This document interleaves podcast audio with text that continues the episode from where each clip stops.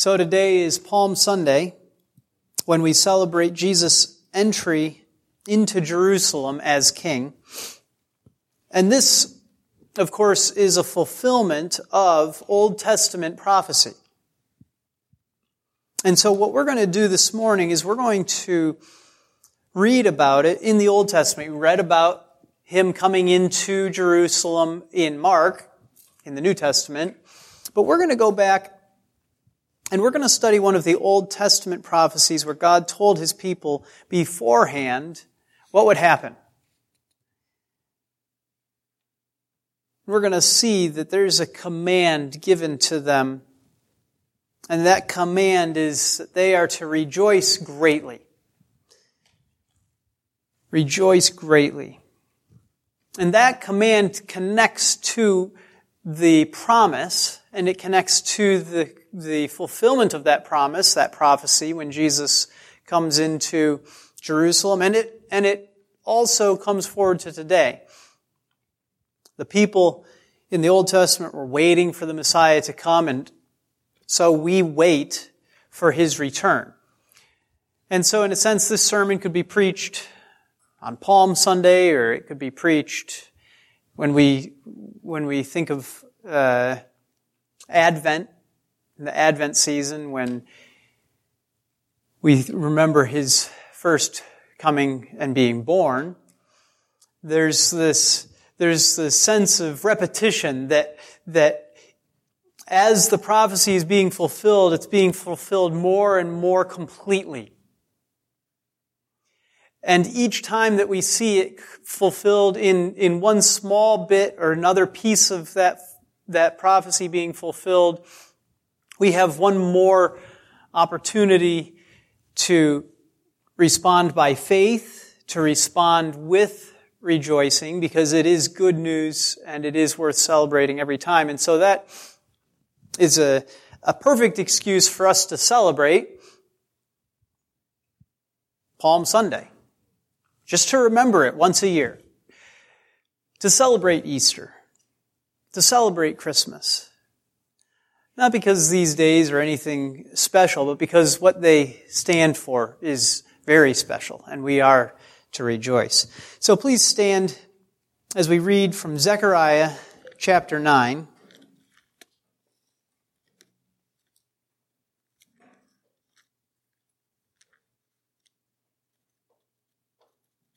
It's almost at the end of the Old Testament. Zephaniah, Haggai, Zechariah, Malachi. Zechariah chapter 9. And we're just going to read verses 9 through 11. Rejoice greatly, O daughter of Zion. Shout in triumph O daughter of Jerusalem. Behold, your king is coming to you. He is just and endowed with salvation, humble and mounted on a donkey, even on a colt, the foal of a donkey.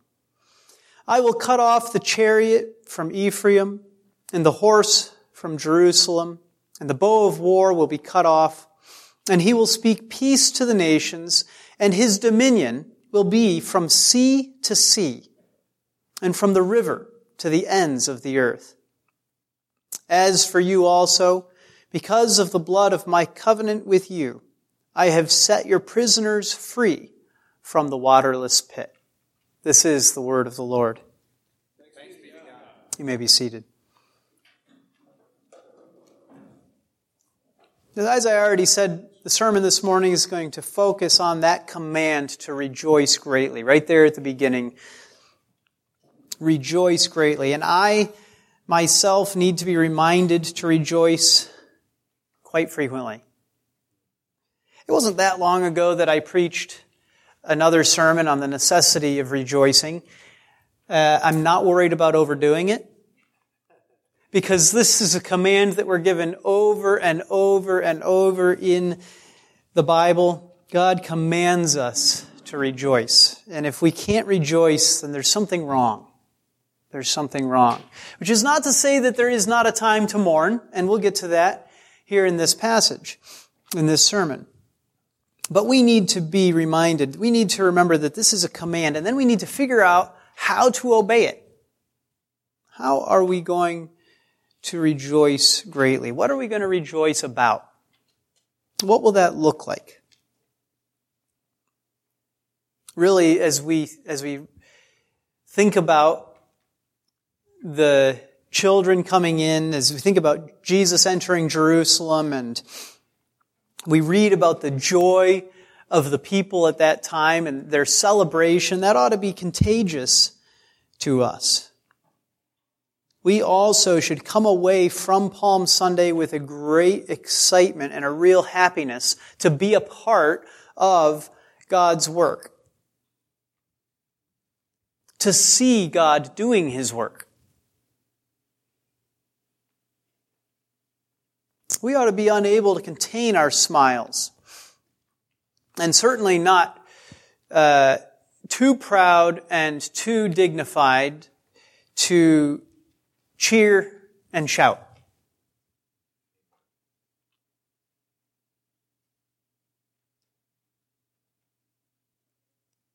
When we remember that Jesus, our Messiah, has come and that he will come again.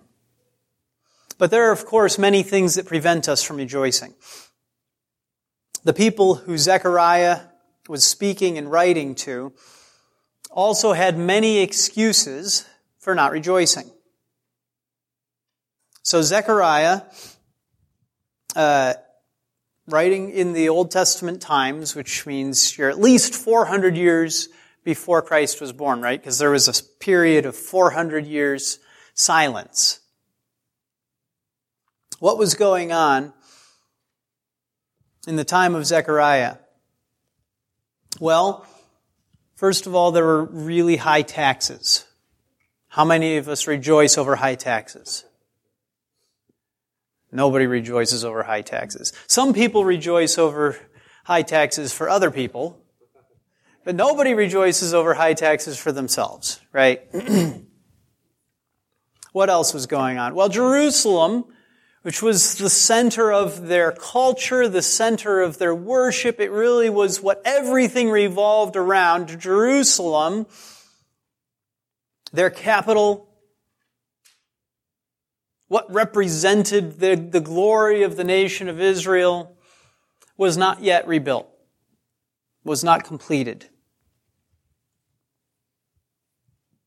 And then, of course, even worse, the center of the, that center was what?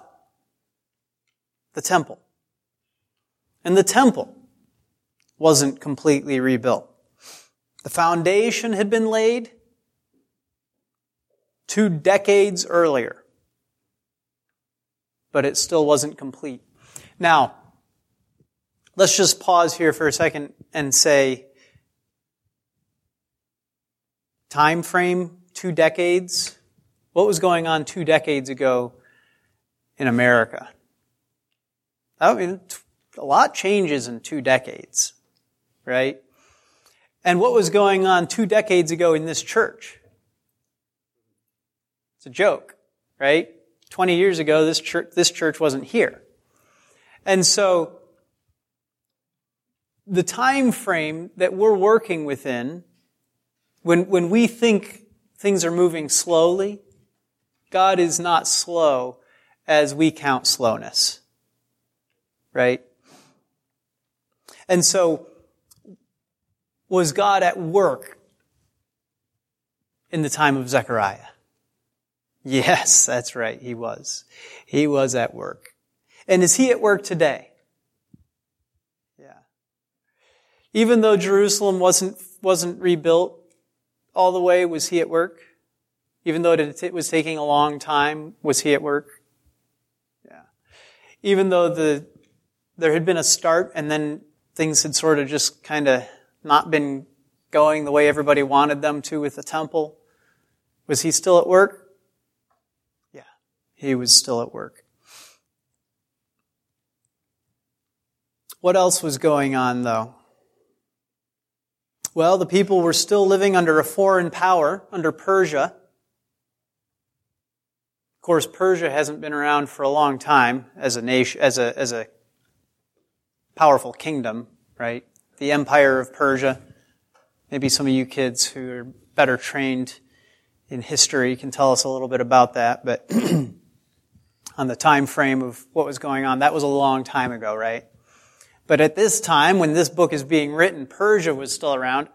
Not only was Persia still around, but the people of Jerusalem, God's people, were controlled by Persia, which means that these high taxes that they were paying, where were they going? Not to Jerusalem, not to the rebuilding of the temple, not to, not to, uh, the coffers of uh, a king who was just and reigning in, in, for the benefit of them as a nation, but to this foreign superpower, right? To Persia, exactly. Not a place where you wanted to be sending your money, even if you wanted to pay taxes. Nobody wants to send them off to, I mean, it's bad enough paying taxes here in America, but can you imagine if you had to pay your taxes to Germany? What good is that going to do?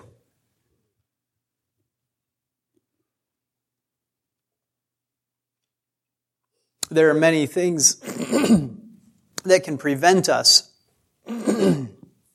from rejoicing, many things in our lives that may mirror some of the things that were going on at the time that Zechariah was writing.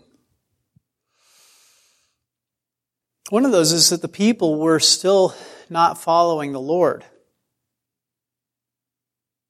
And for the godly, there is much sadness in that. Knowing that God's promises are judgment unless his people follow him. That's his promise. There's this covenant, right? And the covenant is that He will be a God to us and to our children after us. But it doesn't end there, right? He also says, if you obey me and keep my commandments. And if you turn away from me, then I will turn away from you. And we see this story repeated over and over again throughout the Old Testament. We see it at this time that during the time of Zechariah, there were many, many people who were not following the Lord. and so, was there anything to rejoice about? Well, apparently there was, because that's the command that they're given. Rejoice, and not just rejoice, but rejoice what? Rejoice greatly. Now, as I said, there are, of course, some of the same sorts of things that can weigh on us, robbing us of the joy that we ought to have in the Holy Spirit if we are Christians. Your own situation might weigh on you, and your situation in, could, could include any number of things. It might be poverty. It might be debt. It might be loss of a job. It might be having a job, but you don't like it. It might be difficulty sleeping.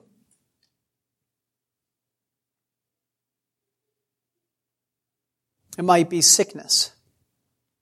Sickness might lead to difficulty sleeping. It's been going on a little bit in our house.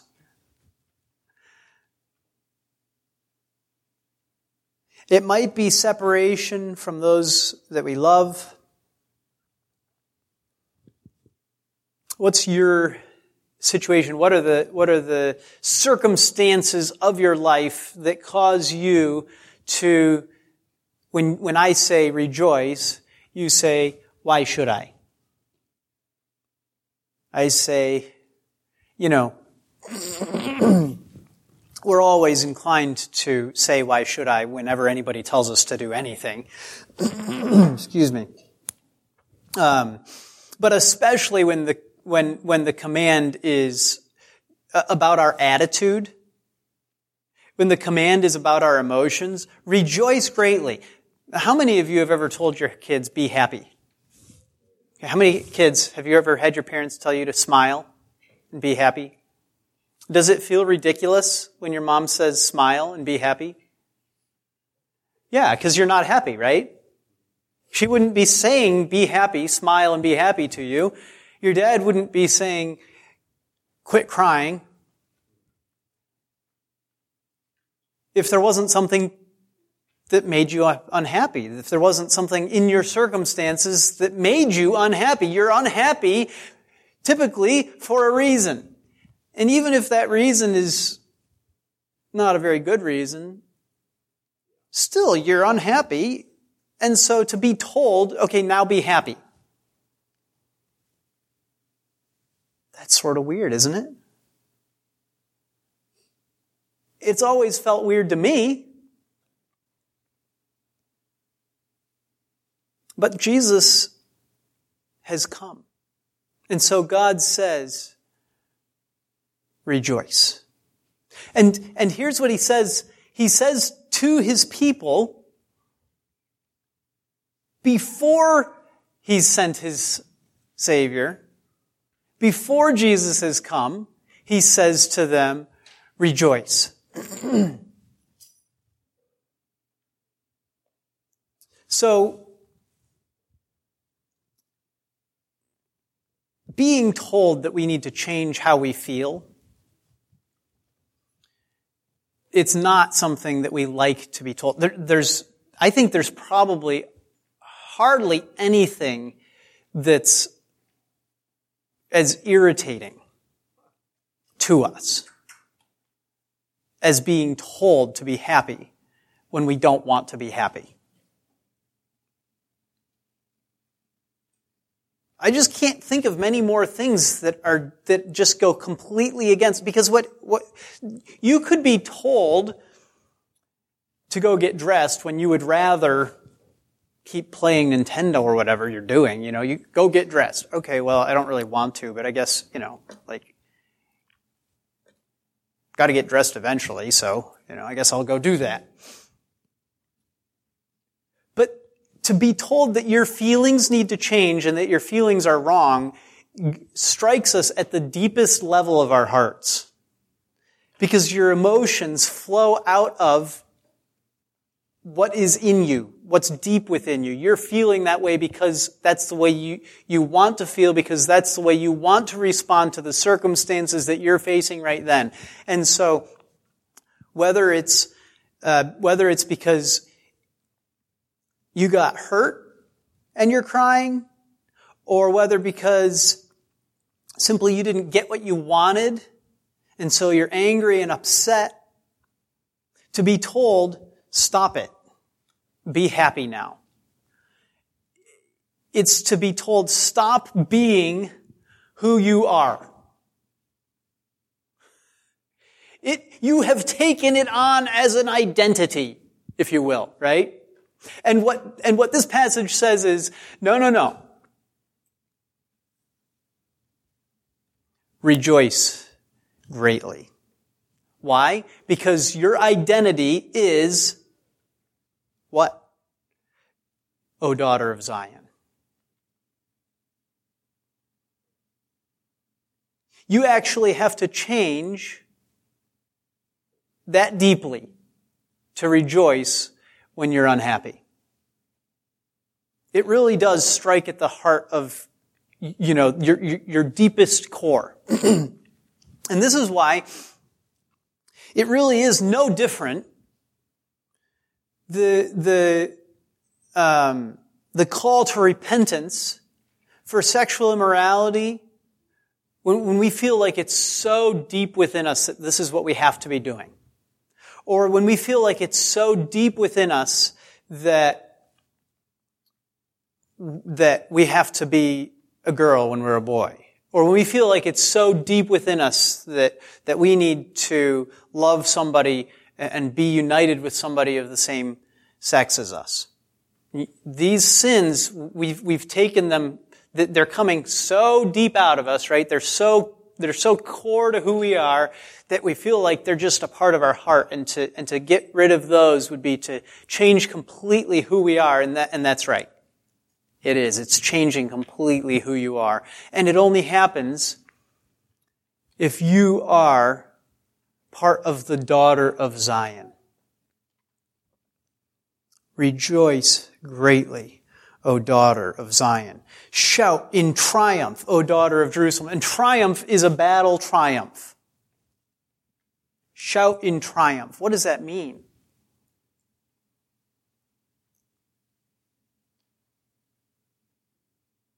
Triumphal entry. That's what, that's what Jesus did when he entered into Jerusalem. He had his triumphal entry. How did he triumph? What was he triumphing over? Well, he was triumphing over our sin. He was triumphing over his enemies. He was triumphing over our identity as enemies of God. So what's in your own situation? Maybe it's just the fact that we're still struggling with the same old sins. And that's so frustrating and irritating and discouraging to us. And so I say, rejoice. And you say, why should I? Then I say, because those same old sins are forgiven if you put your faith in Jesus Christ, who entered into Jerusalem on that day to the shouts and praises of people who wanted something different from him ultimately. And yet, if they had been silent, the rocks would have cried out because that's how amazing and joyous the work that God is doing truly is.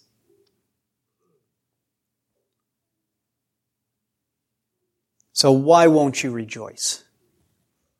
because I don't feel it. I can't control how I feel. I don't feel happy, and so that's just the way it is.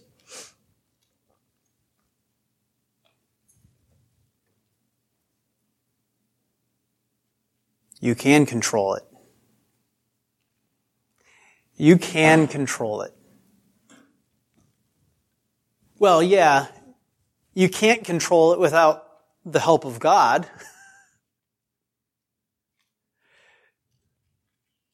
If it wasn't for the fact that God was doing miraculous things, there wouldn't be anything for you to rejoice over. There wouldn't be any way for you to truly rejoice. There wouldn't be any way for you to rejoice greatly as the daughter of Zion in triumph. You wouldn't be able to do that. But even if you couldn't do that, I got news for you. You can still control your emotions. You're still in charge.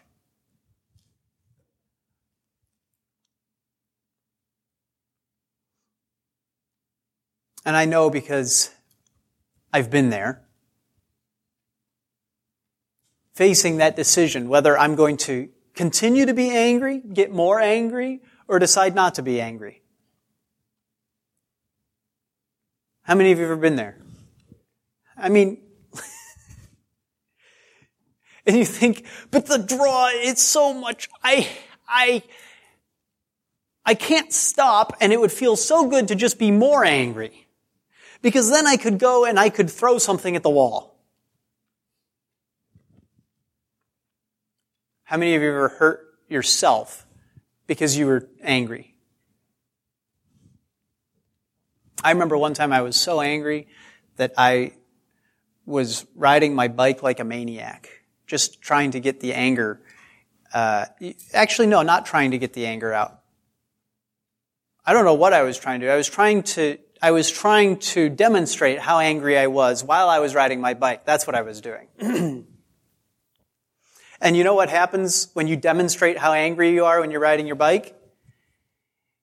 You hurt yourself. You crash your bike. That's how angry you are. Yeah, you hurt yourself. And I hurt myself.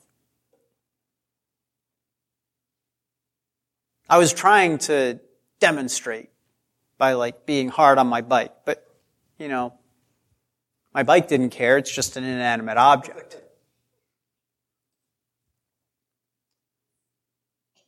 You are commanded here by God, rejoice greatly. Why?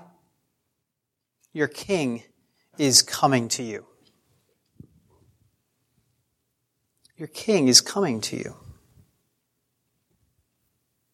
What does that mean? Well, that means that all of those things in your circumstance, whatever it is, that's making you unhappy, that's making you sad, that's making you angry, that's making you, uh, you know, when my wife asks me whether I'm angry, I say no. I'm frustrated. Okay, fine. Whatever's making you frustrated. Whatever is causing you to not be rejoicing. So whatever it is that you describe as you're feeling at that time, worry, fear, anger, discouragement, frustration, just plain sadness, right? All of that, put that on one side. And now I have something to tell you. And this is, this is the, the best way. This is the best way to control and to help your kids control their feelings, right? To give them good news when they're sad is always the thing that works best to help them cheer up, right? Stop being sad. Tomorrow grandma is coming. Stop being sad. I have good news for you. Stop being sad. You can have a cookie. That's enough oftentimes, isn't it? Like, okay, you know, I guess I'll give it up. It's, it's, it's a lot nicer to be happy. Well, here's the good news. What's the good news? All of, everything on the one hand is just your misery and your anger and so forth over here. And on the other hand, your king is coming. Your king is coming. It's only good news if you're a good servant of the king. If you're a bad servant of the king, if you're an enemy of the king, then it's not good news. Right? And so, an awful lot of the people in Jerusalem were not singing his praises, but were angry that he was coming into Jerusalem at all. An awful lot of the people, it made them even more uh, worried about the future when they saw Jesus come into Jerusalem.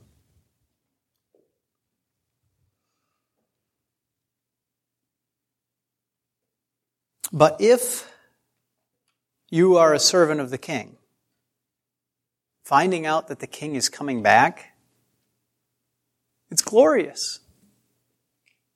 It's delightful. It's wonderful. It's worth celebrating. And it's worth celebrating over opposed to against all of the bad things that you can pile up on the other side. And why? Well, because the king is able to put it all right. You see? A cookie doesn't put anything right, you know? And yet it's enough for us most of the time. That's how ridiculous our frustration and anger often is. But there's many more things, there, there, there's, there's many things that are, that are deeper that, that can't be solved by a cookie, that can't be solved by turning to alcohol, that can't be solved by turning to anything except for the King of Glory.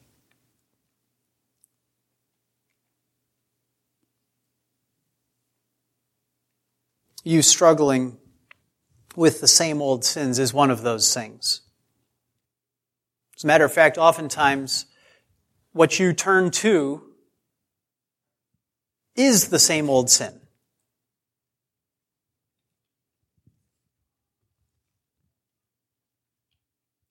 But beyond our own situation, there are other sad things. Thinking about the state of our nation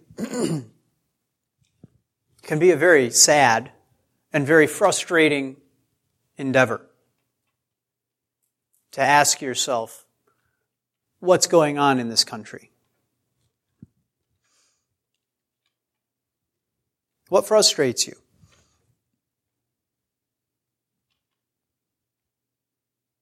Is it the economy? Probably not right now. Maybe 10 years ago. Is it the fact that you can't tell the difference between Republicans and Democrats? I mean, that's frustrating. Is it loss of liberties? Loss of privacy? Is it our national debt? That could tie back to economics or the economy. Is Obamacare still making any of you frustrated? How about foreign wars? Radical judges, inept politicians or corrupt politicians. You know what frustrates me probably more than all the rest of those? Bureaucratic bloat. Drives me up the wall. Having gone through adoption, it's enough to make you scream and pull your hair out. It's almost the least of the concerns there. but when you've had to deal with it,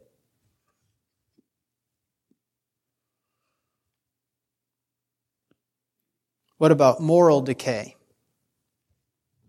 Or the breakdown of the family, which is still continuing.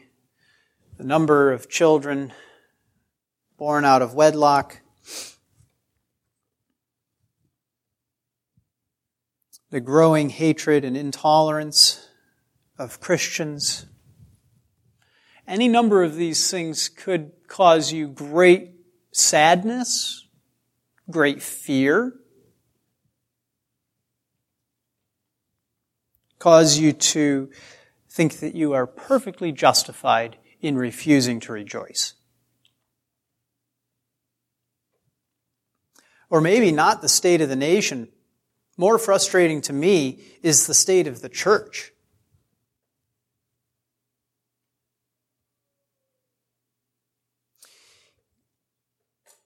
This last weekend, uh, or no, during during this week rather, went to my grandmother's funeral and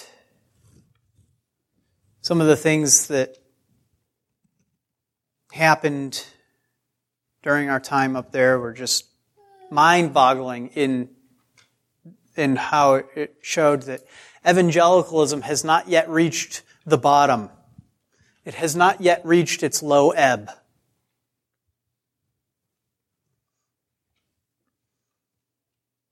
And then I watched a service from Crossroads this week.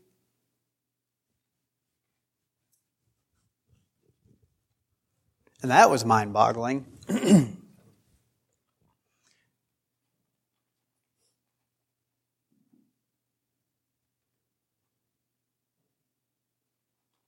if you haven't ever, you should. Unfortunately, that will make you count as an attendee at Crossroads, they will count you if you watch one of their services. Um, but that's okay. Or you could go. They have a they have a service Saturday night, right? Yeah. Um, worth doing. And then if you can't figure out what the problem is, then come talk to me. Because there's there's a lot of problems. But the thing is, I think the, the biggest problem is that nobody knows what the problems are. Uh, it's just so, um, it's just, there, there's just such fundamental basic things that it's hard to even figure out how to get started in talking about it. And that's the biggest church in Cincinnati. I think they're in the top 10. Uh, they might be number 12 in the country. Uh, definitely in the top 20. I think that was the list I was looking at was top 20, right? Um, and I thought they had 12 locations, but they were very clear in their service last week. It's 18 locations. They're growing faster. I was reading really old numbers. I don't know. and so what, what can I do? Can I, can I, little old me, do anything in Cincinnati to help people begin to see the necessity of learning basic Christian truths? Well, I can do a little bit maybe. That's why we're here, right? And of course, having gone through this last week and then, and then watching that, my temptation is to just say, ah, it's hopeless. There's postmodernism everywhere. Everyone's rejecting truth. At the best, you could call it spiritual weakness in evangelicalism. But really, it's much worse than that. False teachers are being embraced. There are divisions and factions in the church. There's cults. There's tolerance and even embracing of immorality. There's men building their own kingdoms, their own reputations, glorifying themselves rather than God. The church in America is unhealthy. Do we have anything to rejoice about? Yes, because the king is coming. I mean, that's like, if it wasn't for that, then the answer would be nope. If it wasn't for that, then the answer would be like, not only do you not have anything to rejoice over, but you know, you may as well give up. This city is never going to be rebuilt. These walls are never going to be completed. This temple will never be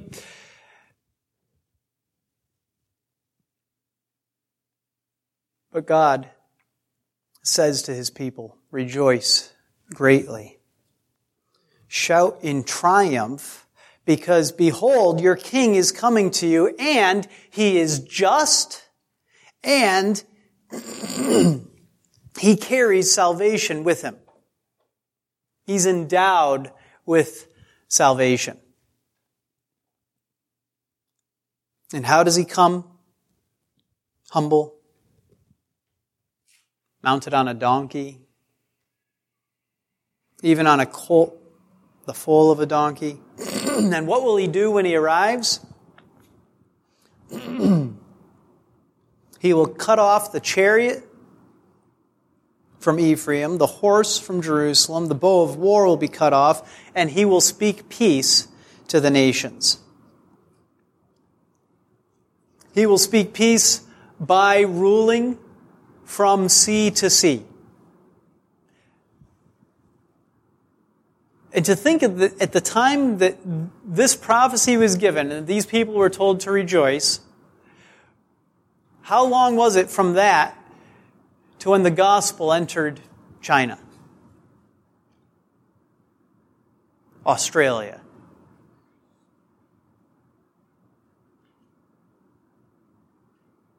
And yet, that it's the promise. And it's happened. He has fulfilled his promise.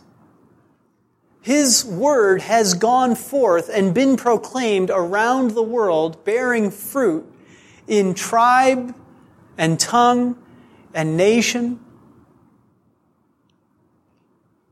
And so, yes, many of these things in your own life are very sad, are very painful. Many of these things in the life of the church, in this church, are sad and painful. Many of the things about the American church in general are miserable and very, very problematic. Many of the things in this nation are terribly immoral.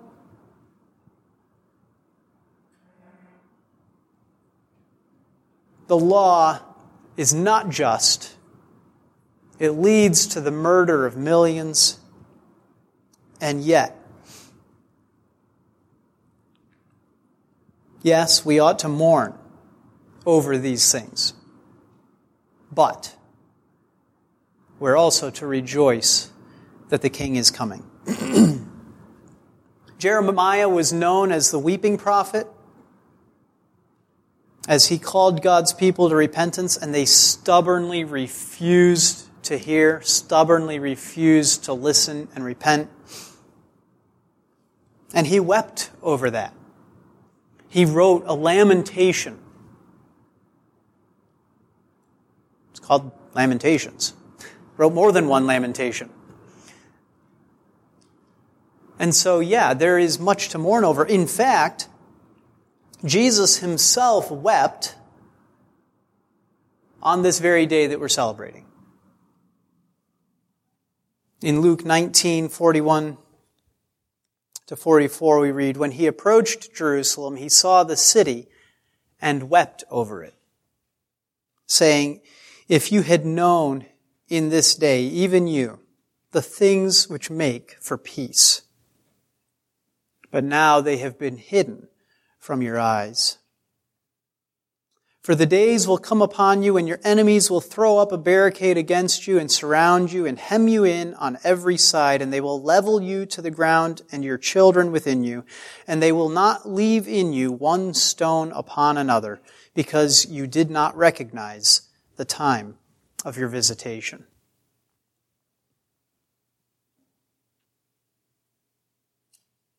And yet, God gives the command, rejoice. Because his message is peace. He comes victoriously. He comes triumphantly. He comes establishing, creating peace. How? By ruling.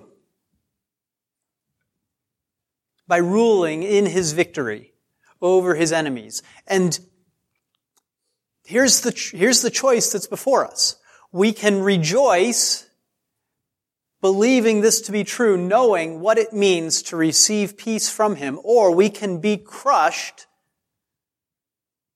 in Jerusalem as part of Jerusalem because we refused to rejoice, because we refused to acknowledge His rule, because we refused, what does it say? If you had known in this day, even you, the things which make for peace. Because we don't know what makes for peace, and we reject the things that make for peace. What was it that made for peace? What makes peace? His death on the cross is what makes peace.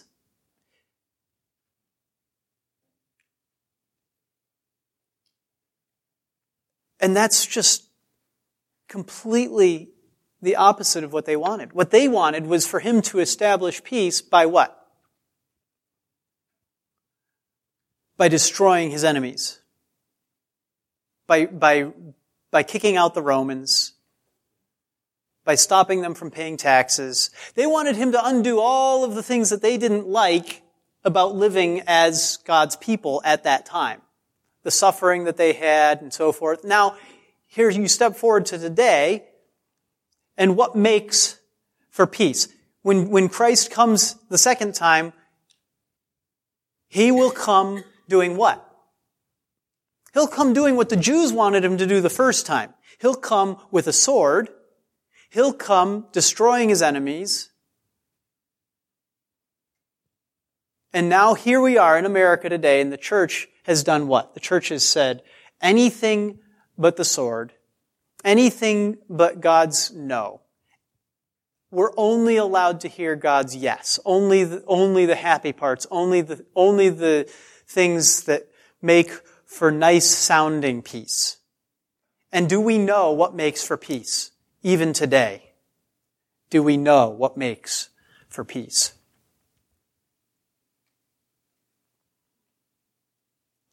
those two things, Him coming and dying on the cross, and Him coming with the sword of victory, they, they come together. They're in Him. They're one. They're one in Him. He is one person.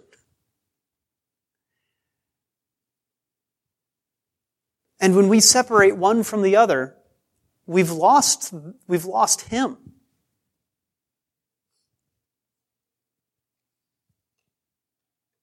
And so, how could the people at that time rejoice? how could the people back at the time of Zechariah rejoice? They didn't have either one of those yet.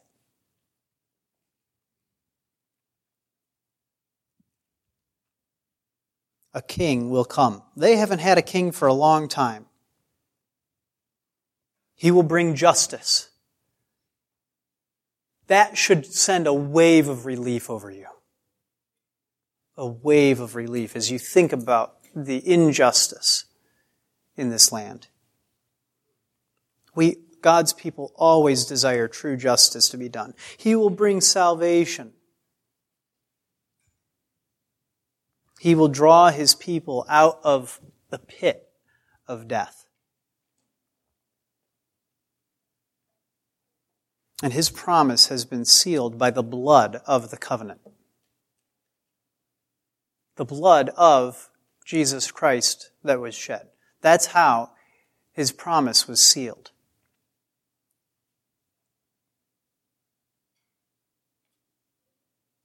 Now we get to celebrate remembering that that happened through communion today. the people in Zechariah's time had to look forward to it and remember that that was going to happen. They were pointed to it through the sacrificial system.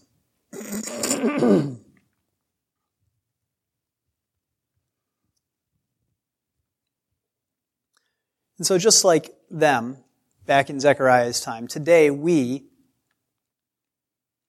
need this good news of great joy. we need to remember that his promise of protection is for his people. We need to remember the blood that he shed to save us from our sins. We need to see the spreading of the gospel, even though the church is weak in many places. We need to look forward to final justice being done. And we need to look forward to the day when his enemies are made into a footstool for his feet.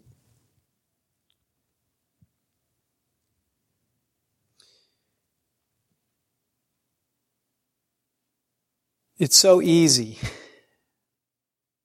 to be willing to worship God, willing to rejoice that Jesus has come, willing to look forward to his second coming, but to have that false expectation of what that second coming will accomplish for you. I don't know what it is for you. I don't know what you are tempted to make a condition of your ongoing worship and praise of Jesus Christ, but I know that all of us are tempted in certain ways to say, I won't be happy unless I get this cookie. This thing. This is the only thing that I want. This is the thing that will make me happy.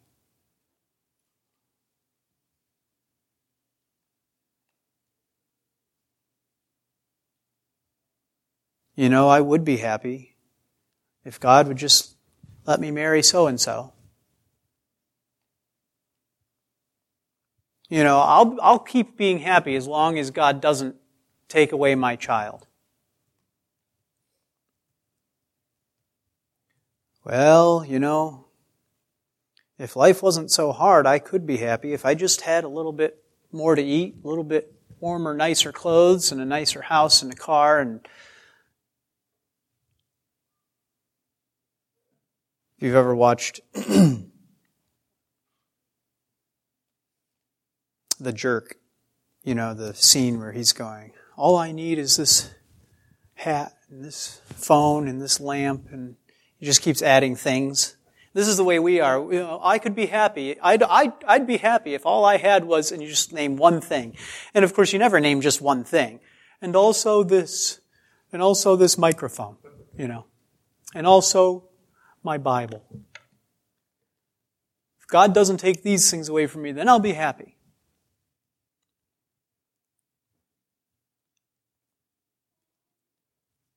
If God would just take away my struggle with this one sin, if God would just make me successful at work or keep me successful at work, as long as God doesn't make me undergo persecution, or as long as my persecution that I have to undergo doesn't look like this one thing.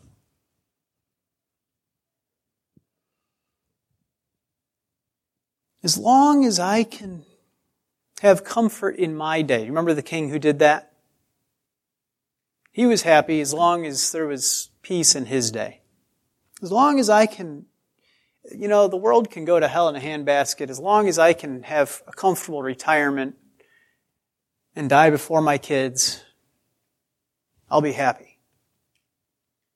Then I'll rejoice in God. Is that rejoicing in God? No.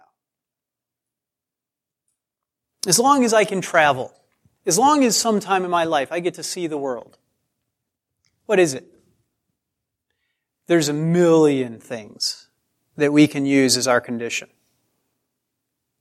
Or that we use as our excuse. Well, I, you know, I really would be happy. I would rejoice in what God has done if He would just do something.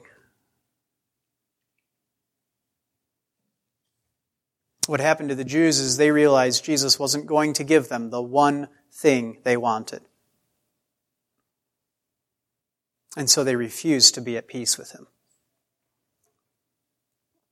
What will you do when you realize God isn't going to give you the one thing you want?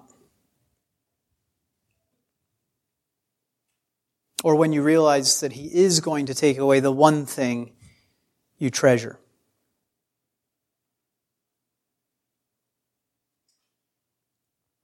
Remember the parable of the sower. Jesus said in Luke 8, those on the rocky soil, the seed that fell on the rocky soil, are those who, when they hear, receive the word with joy. And these have no firm root. They believe for a while, and in time of temptation, fall away. And then also the seed which fell among the thorns, these are the ones who have heard, and as they go on their way, they are choked with worries and riches and pleasures of this life and bring no fruit to maturity. But the good seed, the seed in the good soil, these are the ones who have heard the word in an honest and good heart and hold it fast and bear fruit with perseverance. That's joyful news. Now you can, you can be, you can be a grump all you want about all the other kinds of seed that came first. Well, you know, there was the seed that fell on the path and it got eaten up. And then there was the seed that fell in the rocky soil and it looked good. I thought there was going to be something there that was going to be happy, but no. And then there was the seed that fell among the thorns and, you know, what if that's me?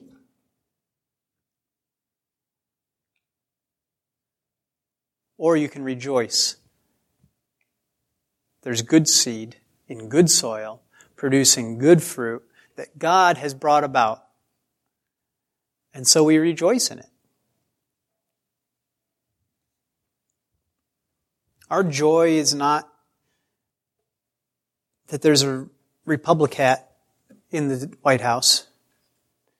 Our joy isn't that God will never let us go through financial hardship. Our joy is not that he will find us a pretty woman to marry. Our joy isn't that we won't have to face death. Or that we'll always look good.